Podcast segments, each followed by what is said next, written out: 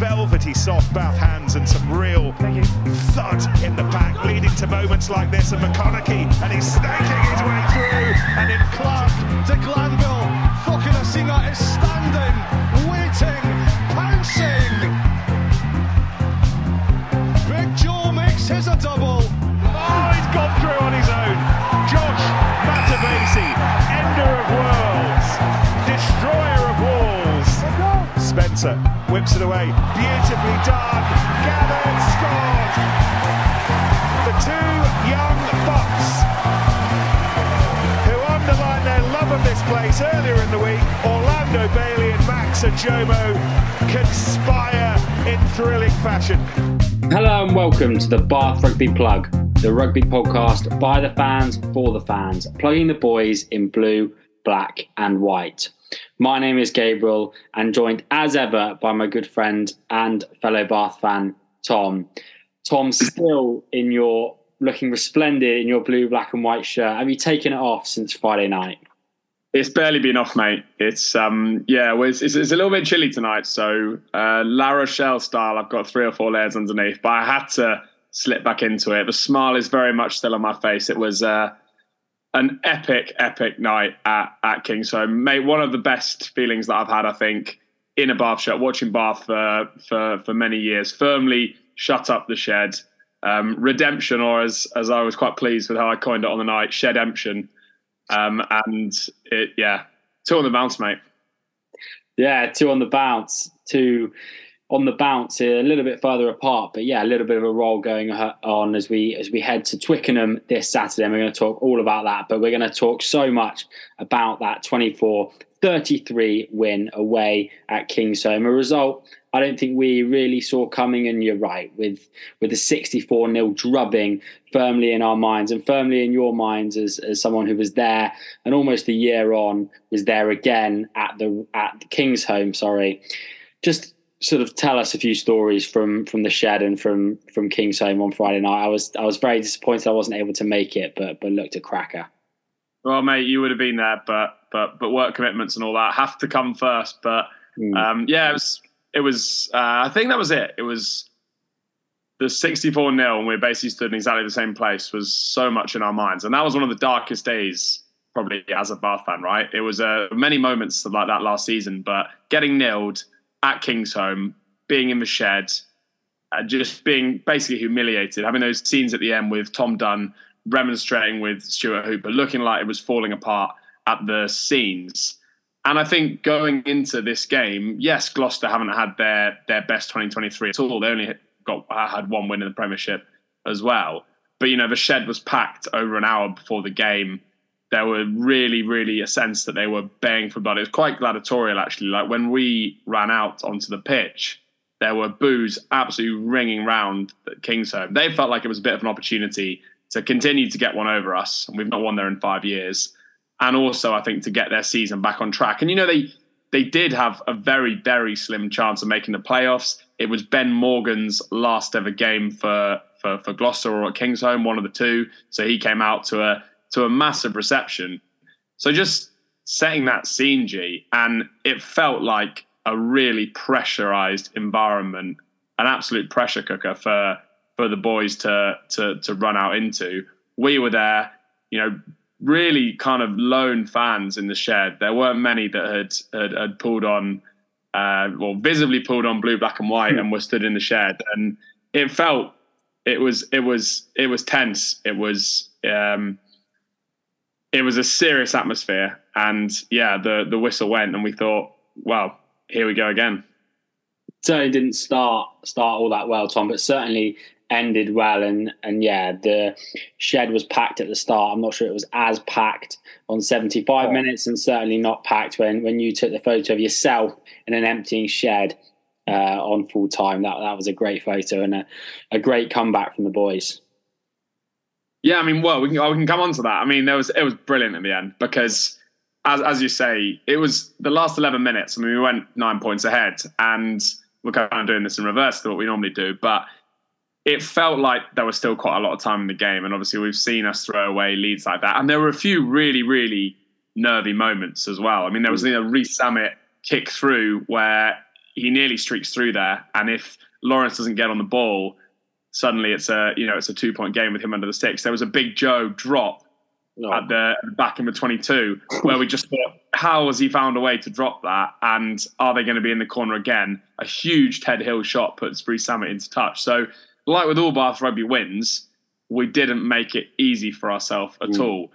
But when that second last Carreras kick missed with four minutes to go, at that point we started to breathe a bit of a sigh of relief. And at that point, as you say, the shed started to empty row by row, which after all the stick that we'd received before and and and during the game, and it was it's all in, in good nature, but after all the stick we'd received, that was pretty gratifying. It was it, it, it yeah.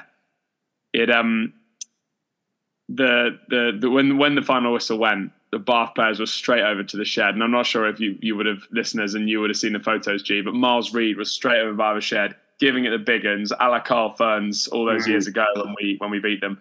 Tom Dunn hugging everyone inside, basically breaking ribs. He's he's he's hugging blokes so hard, and you contrast that to him with Stuart Hooper the the the the, the you know last year. So a massive massive turnaround really, and you know we can get into the game, but I think just the good feeling that that will bring to supporters, to coaches, to players after what happened last year, I think is is is difficult to to understate.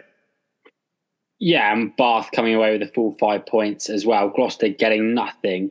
Titans up a little bit in, in the league, remarkably. Bath still sit in 10th place, but only three points behind their West Country rivals and only four points behind other West Country rivals. Bristol and another West Country team sit just above that, and Bath are only six points behind Exeter. Not been a great year for West Country rugby, but sort of certainly in the mix there and and not adrift like I kind of thought we might be at one point during the turn of the year this season. You mentioned Tom Dunn there, and that's given me the nudge to mention that this podcast is, of course, brought to you by Tom Dunn's Black and White Butchers, the butchers and event company ran by Bath's very own number two. Last home game of the season against Saracens in two weeks' time. If you're at the rec, it's going to be another sellout. Check out their hog roast stall next to the Swift Half. It is well, well worth it. Yeah, Tom Dunn was fantastic, and that hog roast is fantastic. The Bath will be plug brought to you by Black and White Butchers.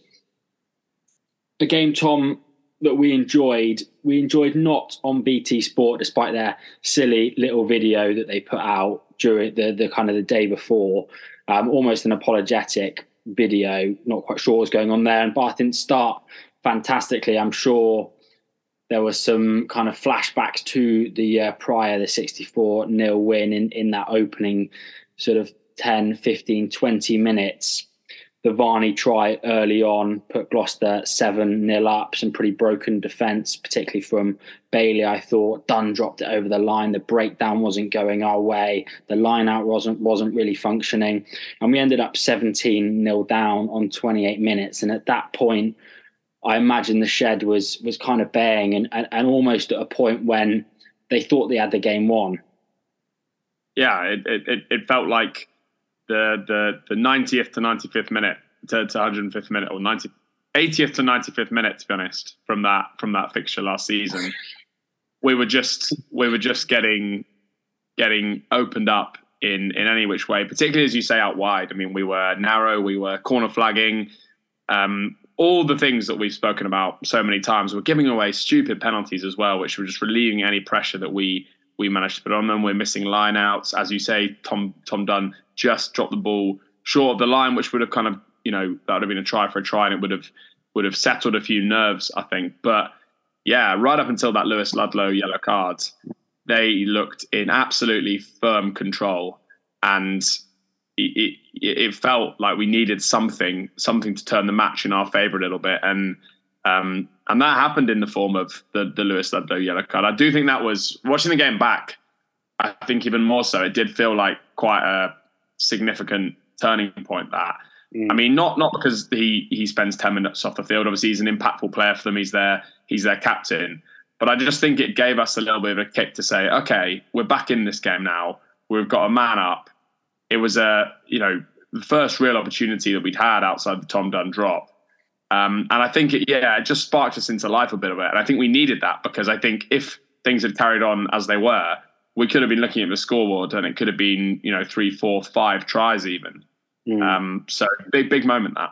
I think that was almost a theme of the game for me is that we just hung on in there. We didn't let it get away from us like it has done in previous years. And then when the tide started to turn, we were then able to exploit that. And I think you're right. This was a key moment, and and let's have it let's have it right. It's absolutely the correct decision. Clown show on commentary for PR TV didn't know the law. I'm not quite sure who it was, the Gloucester fan. But yeah, 17 7. Uh, Mark, Mark Atkinson, I think.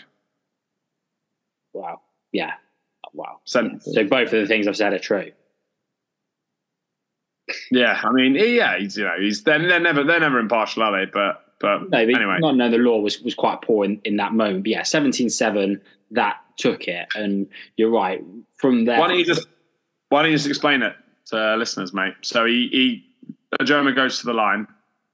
Well, so Adomah sort of darts through. Um, we get close after a nice Gallagher break off a nice line-out move, which came a little bit of a theme in the second half. We get close. Adomah darts through, is is close to the line, and is really only not getting over the line because uh, Lewis Ludlow, the Gloucester captain, comes across with a high tackle.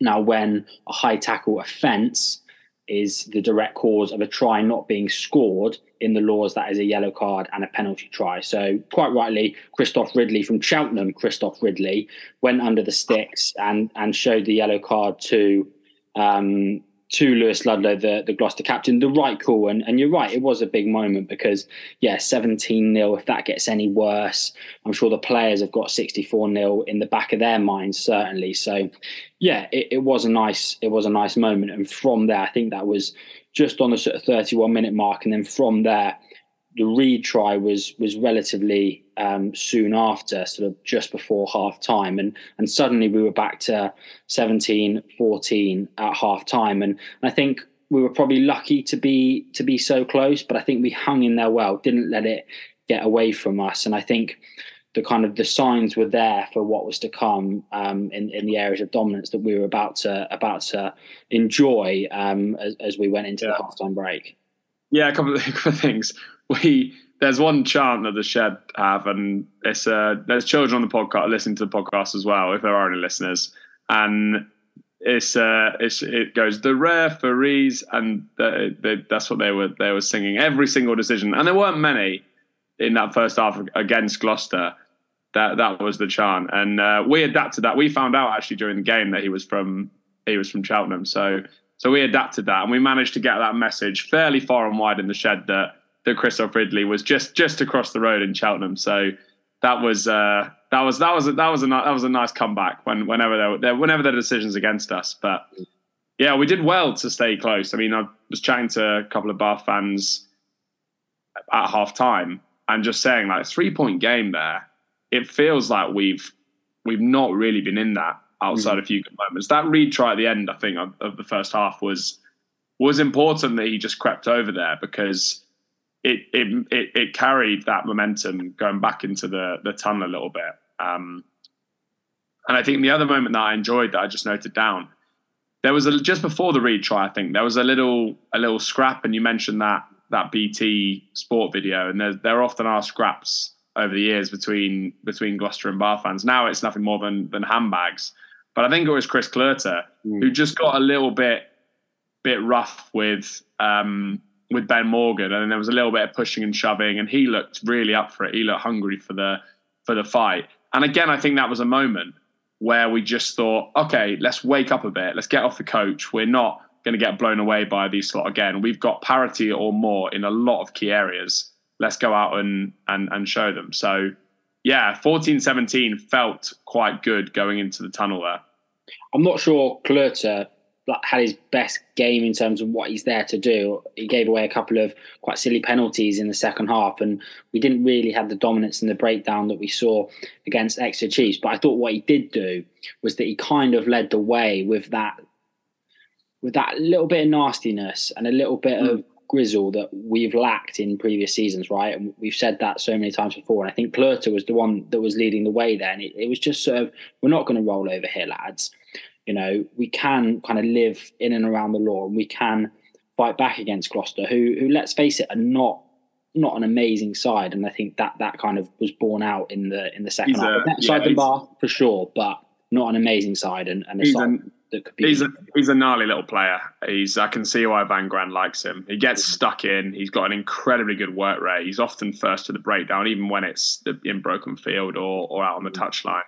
I'm a I'm a I'm a big fan of him. We haven't seen much of him this season. He was one of the players that we were remember most excited about seeing, and we've barely seen him. But these last couple of weeks, I think he started mm. to show us what the, the quality he has. And, you know, he came across with Matt Gallagher. We know how good he's been. So Van Graan knows how to pick him, I reckon. Yeah, back row of Hill, Clurter, Barbeary is nicely balanced, I think. So one to look forward to for next season. Yeah. Just a, a little bit of an aside, Tom. How are you getting on with with your New Year's resolution. I'm not sure if you if you gave yourself one. If it was to not drink 35 pints of Guinness in Kingsholm, then you've certainly broken that. Um, how are you getting on with your your resolution? I, I thought you were going to bring this up actually on the subject of Matt Gallagher. I think we conceded just was it five minutes thirty. So remember, mine was no oh, yeah. tries conceded in the first five minutes, and when we've broken that more, we've broken that probably I mean, pretty much every single game, to be fair, since the new year. So that's not that's not as with all my New Year's resolutions, that's not held up particularly well. But I actually had this jotted down. He's kicking everything to the corner, and some of them I, I don't think he should be, to be honest. But yeah, they've obviously they've someone's listening. G, someone is listening. We can be sure of that. someone is anyone out there? Somebody is listening, and yeah, they they they have taken heed of it, and his kicking on, on Friday wasn't even that great, but he's still doing it. Nice. Spencer's kicking at sticks as well, which is another thing that I, I, have been keen to advocate for. So, yeah, ha- happy to see that. Um, didn't start so well in the second half, Tom. Um, they just have so much pace out wide, don't they, Gloucester? When when they go wide and, and it all clicks for them, it just it looks like it's unstoppable. And a combination of um, Carreras, Zammit, and um, Atkinson allowed Atkinson to crash over for for 24 um, 14 at that point in the game. Um, and I think again, this is another moment where it almost felt like it could have it could have drifted away. It it could have maybe gotten out of hand. And, and I think a big big moment was the the Glanville interception.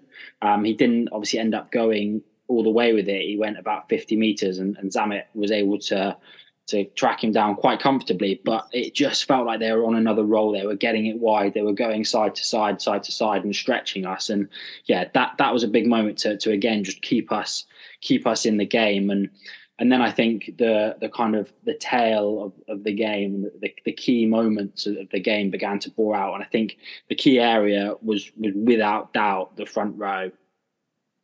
I thought the performances of of of Stewart, who in particular actually Stewart, who I thought was outstanding, um, Obano and Dunn, was was the key to, to, to us turning this game around and winning the game. Yeah, just just to go back to what you were saying, I think we chances started to come for us a bit, didn't they? You mentioned mm. the interception. I mean, that was exciting, but I mean the wheels on Rees Zammit are are are, are insane. We know how quick quick de Glanville is, and then yeah, the the the try, the big Joe try again, like a, a, nice kick from Ben Spencer who identifies some space at the back, and we get the bat, you know, a very awkward bounce. But again, it's a bit of Gloucester sloppiness there, mm. not not to be mopping that up, and we take advantage of that. So I think they they kind of they led us back into the game a bit with some some poor quality moments. But I think the the difference is, uh, and I completely agree with you. The difference compared to the first half was that the scrum started to to dominate and there are a couple of there are a couple of massive penalties in there. So the one penalty, a huge bust from Will Stewart straight through the loose head. I mean, he looks monstrously powerful to get us to get us close to the line for the line out, which then Miles Reid scores, and then off the subsequent kickoff, Ted Hill, who's been incredible for us when he's played this season, drops an absolute stinker. And I don't think he actually had his had his best game either. He made he made a couple of a couple of unforced errors with the absolute, you know, huge tackles that he, that he puts in. But he drops the ball for kickoff. you just think it's the coach's worst nightmare. They're going to score straight off the back of our score. And then again, the scrum bails us out of trouble with a massive penalty there. So, yeah, George Skivington said after the game that no one in the league or in any of the competitions they've played has done that to their scrum all season. So I think that's a big uh, notch on the belt for the front row. And how much better are we? I mean, what difference does it make? Um, it's the third time this season, but what a difference it makes when we have those three guys available to us.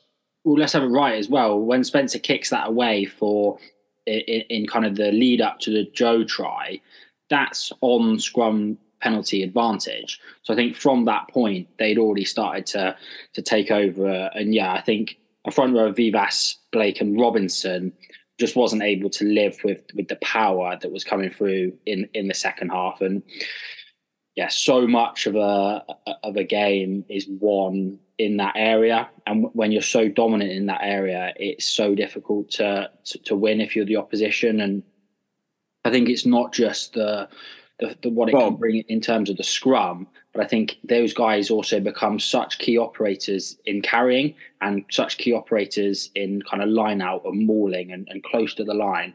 Those guys are just because of their body shape so important. And when they're when they're that dominant and that explosive, it, it just is so difficult to stop. And particularly on a, a wet and windy Friday night under the floodlights, mm. right? It's even more. It's yeah. it's even more weapon artificial pitch, but yeah, point taken.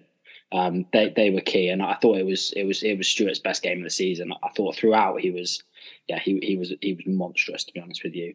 Um, yeah, so we kind of skipped over a couple of tries there, but the Joe try, the retry, and then um, finally the the Underhill try, all coming from from relatively similar points in which we were kind of really pinning them back and, and dominating in in the forward areas and causing them to make mistakes. A Gloucester side who knew they had to win and knew they had to win with with four tries, just kind of imploded a little bit and just weren't able to to get a foothold in the game when when those outside backs weren't weren't dominating and weren't weren't creating. Um, yeah, it was a great performance, Tom. It was, yeah, and a, couple of other things maybe just before we mm. before we move on, or, or before we, we, we talk more generally about the game. I thought Sam Underhill when he came on yeah. did real impetus. A couple of big moments like that that rip on on Ben Morgan yeah. right close to their line, which which gets us a scrum. Off the back of that, he then is is the man to to, to pick up the ball and, and, and get over the line. Um, and a couple of just just really likely looking carries and big collisions, which we expect from him, but we just haven't seen enough because of his concussions and his, his injuries and you know just the inconsistency that he's he's he's he's um he you know he, consistently he's not been able to get in his, his his performance. So good to see him him back out there smashing people. And the other thing i think and this was on i think this was rob jones on twitter but reading some of the comments from from the post i put out earlier i think it's a good point. The the the other impacts you mentioned of having kind of dominant forward pack is obviously set piece, and you mentioned the maul and the line out as well. But I think we had we had we had quicker ball, and at times this season, Ben Spencer, I think probably not through his own fault solely, but I think has been a bit slow with it, and has has has has lacked a little bit of impetus that we have seen from guys like look from Louis Schreuder, for example, when he's come off the bench. But I think now that the the, the guys are getting dominance in the breakdown. He's picking it up. He's getting it into hands, and um, I think that was a notable improvement from from from parts of the season. So I think that was good. And obviously, as we look ahead to next season, a man that will want quick ball in his hands is is Finn Russell. So so key to that is going to be having some dominance up up up front. Yeah, my thing on the Spencer thing was always that he, he can do it if the players are there and they're organised and they're they're ready to carry. Um, and I think that's definitely been the case when we've had these um, these these front rowers back. They're always so willing to carry and they're always organised and in the right. As you know, as you must know, G, it must be so much easier trying to fish the ball out from from boots and get it out there when you're when you're going forward and you're on the front foot. I mean, it must just make the world of difference. So if it makes him a better player, if it makes Bailey a better player next season, if it makes Finn Russell and those outside him a better player, then yeah, the downstream impact of having that front row is is is monstrous. And certainly the scrum halves that I would have played with all those years ago would have been having to fish it out and getting stamped on and trying to sling it out to fly us who are standing 20 meters deep. So um, I hope he's I hope he enjoyed it. Yeah, he, he, he was influential again, wasn't he, Spencer? Just in everything we did, he was there and yeah, I thought his leadership shone through throughout. He he was always positive. I felt like picking guys up throughout the game. Um, yeah, a great a great victory, Tom. A, a, slightly nervy last ten minutes. I've watched it back, and I, I, guess I wasn't as nervous as I was on the night. You're right. A couple of key oh. moments that that Lawrence um, dive on the ball was massive, and then the two missed kicks from Carreras really just didn't allow yeah. them to sniff as I mentioned, the big Joe drop as well, and a couple of kind of dumb penalties. And um, yeah, I think Ted Hill dropped it in contact as well, or Lawrence did. I, I, yeah, I mean, I, I, watched it back earlier today, but I just remember there never really being a point right up until the Carreras miss. I think, as I said earlier, until I was like, okay, this is done now. I can start to breathe. I can start to I can start to enjoy it. Um, yeah, I mean, six, six I, minutes of enjoyment. Yeah, well, plenty, plenty of minutes after though. I would say, and I would, I would say that the, the, the match day experience at Kingsholm is is brilliant. I mean, nearly every single fan that we spoke to, both before, during, after, was was very gracious. Was nice to chat to. We went to Teague's pub, which is the Gloucester kind of stronghold before and after the game, which is just outside the the entrance to to the shed in that in that that left hand corner and everyone was in there and it was it was good hearted chat it was it was it's nice you know obviously a bit of a cliche but it is nice that there are still there are still parts of there are still rugby clubs where you can you can you can hang out with opposing fans. And it was it was good. And we we you know we have six west country derbies a season in the premiership now. But i do think that the Kingsholm game is probably the most it's the most pure west country derby because they it, they genuinely the shed genuinely want to tear us apart. And you know, Ashton Gate, it's a football stadium. It's it's corporate. They don't fill it. Um, it's a service station. You know, all, all, these things I could say, but I just think there's something pure about the West Country Derby at Kingsholm. So, um, yeah, brilliant, to, brilliant to get the win over there, and and felt like real redemption. And yeah, gee, just a shame. A shame you weren't there to to save it with us. But I reckon we I reckon we turn them over again next year. We've got that. We got their number now. Yeah, it looked a fantastic occasion, and you're right. It's it's a brilliant ground to go to. I've I've only been there once and thoroughly thoroughly enjoyed it, and, and looking forward to to going back. And yeah, there's there's a lot of talk, and and and maybe it works for for some clubs in certain grounds about having away sections of fans, um, like they're doing football, to kind of create a bit of an away atmosphere and an away end. Um, but I think when you go to a occasion like that, it's a it's an yeah. argument, very strong and compelling argument against that because being in amongst it, when you're right, they want to tear you apart, um, but they're not going to tear you apart. And you see so much silliness with other fans of, of, particularly football, where where they are physically trying to tear each other apart, and and, and it's just not that sort of atmosphere. It's it's it's um it's hostile, but it's um yeah, it's great. And they do have the last laugh because they have a certain Zach Mercer heading in their oh, direction from Montpellier. Oh, so God. give it. there were quite, quite a few of them were keen to remind me of that. So that's yeah, a slight fly in the ointment. But as I said, Shedemption is is ours. Quick, thick to scale reading from yourself, Tom. Ten thirty Friday night. I don't think I was reading much to be fair at that point. It was I was probably barely registering a heart rate at that stage. We we we we enjoyed ourselves, but I mean, yeah, it's the moment of the season for me, just in terms of how how it felt, and I think the context, the performance. You could argue probably we, we played better at parts this season. It was yeah. quite scrappy as as derbies tend to be, but I think the, the the the way it felt and the reaction of the players at the end, the reaction of supporters, I think, yes, uh, I don't want to give it a ten because clearly we can win the league, we can win Europe, and that would that, that, that would obviously top it. But I'm I'm I'm going to give it a nine. I'm going to give it a nine. It doesn't it doesn't it doesn't get much better, mate. It doesn't get much better, and there's been some dark days, so let's let's enjoy them. Yeah, nice way to round that off, Tom. Let's hit a bit of news before we look ahead to this weekend at Twickenham. First bit of news, Tom, surrounds Bath's club captain Charlie Ewels, who's been working his way back from a pretty nasty knee injury, nine months out, got injured with England in the Australia Tour June 2020. And it's been announced that he's going to be going back to the Southern Hemisphere to join the Vodacom Bulls for the remainder of the Currie Cup. Just explain this one to Bath fans, will you?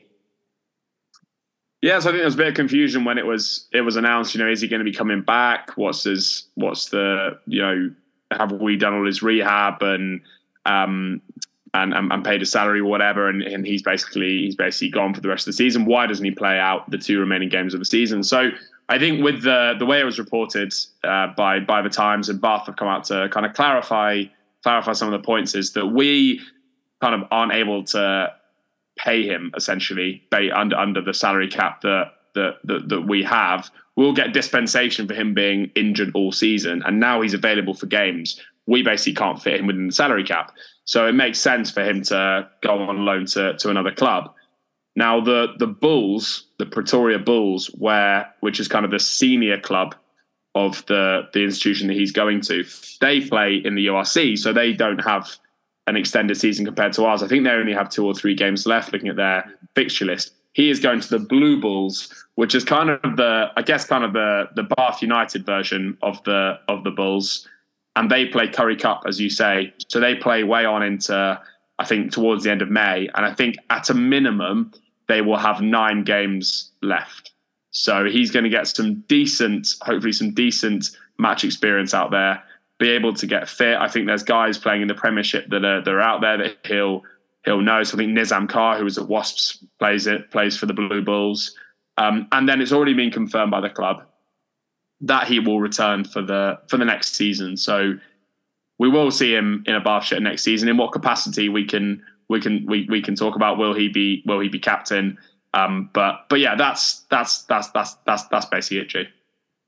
Yeah, I'm just checking to see if he played at the weekend. I know he was out there, um, but I don't think he played. A guy that came through the ranks with Charlie Ewels, Tom Ellis, will be leaving Bath on a permanent deal as of immediately. Um, Ellis joins Sale, having previously spent a little bit of this season uh, with Saracens on a short term contract. He now goes on a permanent deal to Sale, a man who's played 127 appearances.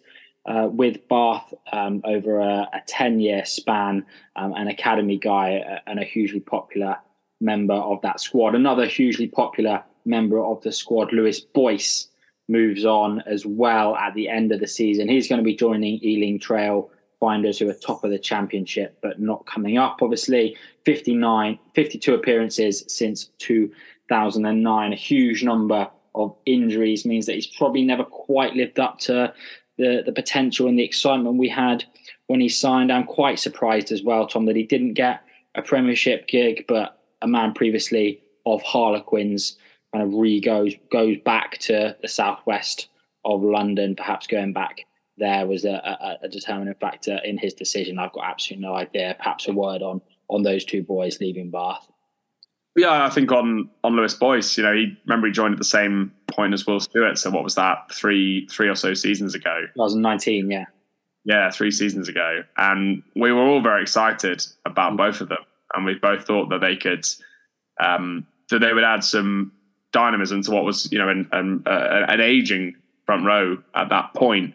and he's yeah he's just been he's struggled with injuries so much. And i think he has also struggled during those periods to keep himself fit. It must be so difficult when you're 115 120 kilos to stay in some kind of shape when you're rehabbing these these serious injuries. So he's been very unlucky. And i think you know with the reduced number of teams in the league with the reduced number of salary cap with the reduced salary cap sorry it's very difficult to to get a gig at, at Premiership sides, particularly when you're playing at prop, which is a higher value position due to the risk that comes with it, and when ultimately you you've shown that you're you're relatively injury prone. So yeah, not sure about the reasons behind it, but I, I, think you said this to me at the time. I wouldn't be surprised if if we see him back in the Premiership at, at some point, either with Ealing Trailfinders if if that whole situation sorts itself out, or or otherwise. Mm. And then yeah, on, on on Tom Ellis, I mean, maybe once we'll I mean, I guess when we do our end of season review, we'll go through, we'll know the, the full picture and go through the ins and outs.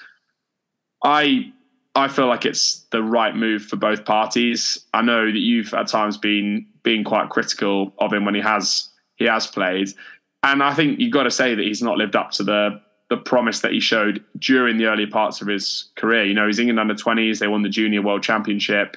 He's been involved in England squads during the earlier part of you know the early part of his his 20s. I think he's 28 years old now, so he's he's heading into the you know the the mid to latter stages of his his career, and he's he's not kicked on. You know, he's spent most of the last couple of seasons captaining Bath United or in sorry in, in Premiership Rugby Cup games, and that's just that's just not good enough for the the the, the promise he's shown. So I think with Tom Ellis, and I've said this time and time again, I'm not sure he's been they've been playing him in in the right position. I'll be very very interested to see what Alex Sanderson does with him. I just don't think he's got the the speed or engine to play at six. So we'll see what happens with with Tom Ellis. But glad he's playing in the staying in the Premiership. And hmm. yeah, I think we we we wish him all the best. He's he's clearly, as you say, a very popular guy in the squad, and you can tell that by the the kind of reaction from from the players and the club on on social media. So yeah, I think wish them both all the best. But I don't think this is the end of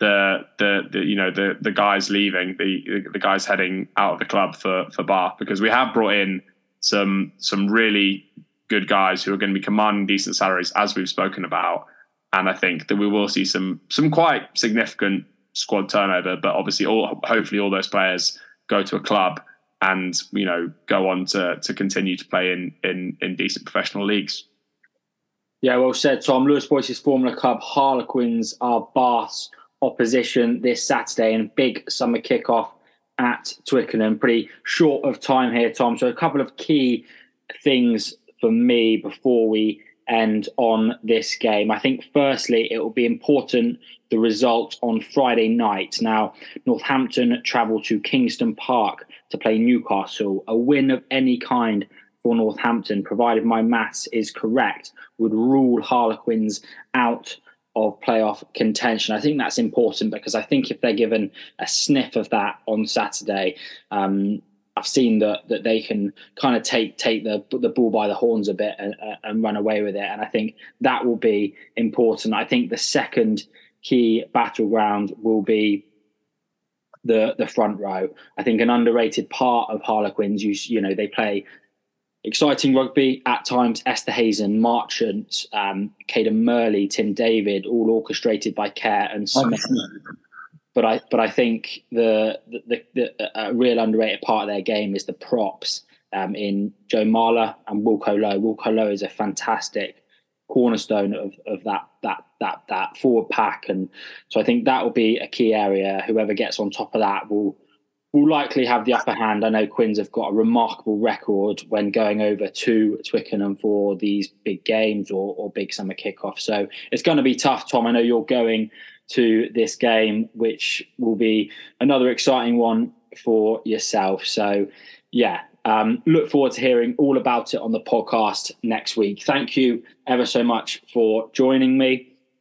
Can I take this? Can I take this shirt off now? It's been it's been four days and it's starting to it's starting to smell a little bit like Thatcher's gold. So no, mate, you, you need that at, at the stoop on uh, for pre-game on on Saturday afternoon. I'll be expecting to see you in it. Um, yeah, thank you for joining me, Tom. Thank you very much for listening. The Bath Rugby Plug brought to you by Black and White Butchers at Bath Rugby Plug on social. Not long to go now in the season. So share it with your mates to enjoy the last few episodes before we go into summer hibernation and stick behind the boys through thick and thin.